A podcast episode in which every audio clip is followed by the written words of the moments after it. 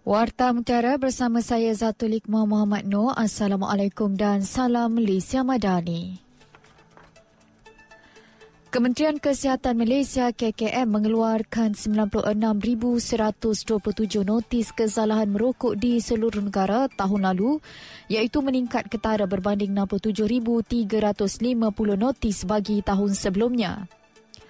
Daripada jumlah itu, sebanyak 41,581 notis kesalahan dikeluarkan pada tahun 2023 atas kesalahan merokok di kedai makan berbanding 30,648 notis pada tahun sebelumnya. Timbalan Ketua Pengarah Kesihatan Kesihatan Awam Datuk Dr. Nurhayati Rusli berkata, Pihaknya memandang serius isu aduan kesalahan merokok di tempat larangan, terutama di premis makanan yang semakin menjadi dan tular di media-media sosial. Beliau berkata pihaknya tidak pernah menghentikan aktiviti penguatkuasaan larangan merokok, malah ia dijalankan secara berkala di semua negeri di seluruh negara. Dalam pada itu, Dr. Nur Hayati berkata, operasi penguatkuasaan ini menyasarkan tempat larangan seperti premis makan, kompleks beli belah, hentian pengangkutan awam, mana-mana kawasan premis kerajaan dan stesen minyak.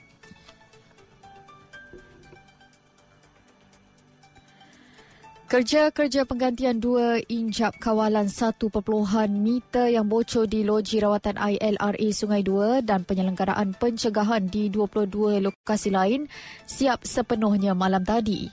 Ketua Pegawai Eksekutif Perbadanan Bekalan Air Pulau Pinang PBAPP K. Padmanatan berkata, semua kerja terbabit siap lebih awal daripada jadual ditetapkan semalam serta satu pelan pemulihan bekalan air bermula pada 11 malam tadi.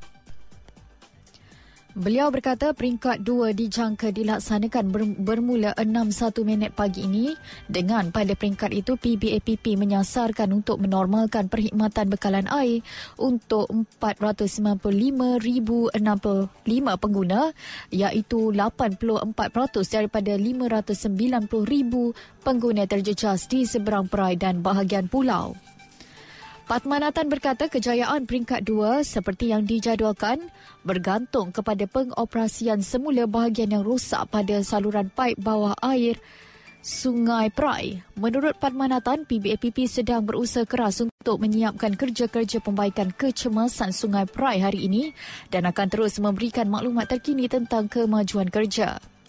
Sebelum ini, PBAPP mengumumkan kira-kira 590,000 pengguna termasuk bukan domestik akan mengalami gangguan air berjadual selama 96 jam bermula 6 pagi semalam hingga 6 pagi 14 Januari bagi memulihkan kerja penggantian dua injap di LRA Sungai Dua serta kerja sampingan lain di 22 lokasi di seluruh Pulau Pinang.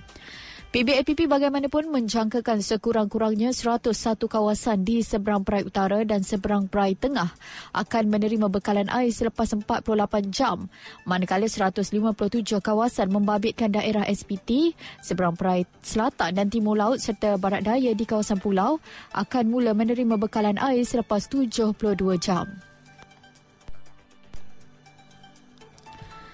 Berita Sukan di sebalik benteng pertahanan yang sering bocor, prestasi di bahagian depan skuad Harimau Malaya boleh dianggap menggerunkan dengan kemampuan mereka merobek gawang pasukan lawan.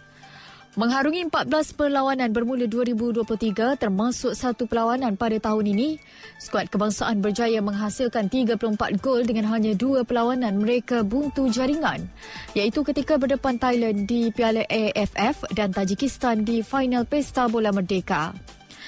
Lebih memberangsangkan barisan serangan negara sememangnya berbisa apabila bukan setakat membuli pasukan di ranking lebih rendah, malah turut membuatkan pasukan di ranking lebih tinggi goyang dengan persembahan mereka. Kualiti ini dibuktikan apabila mereka menjaringkan empat gol menentang Syria dalam dua pertemuan, berjaya mengikat China 1-1 menewaskan India 4-2 pada Pesta Bola Merdeka serta bangkit membendam Kyrgyzstan 4-3 pada kelayakan Piala Dunia 2026 dan Piala Asia 2027.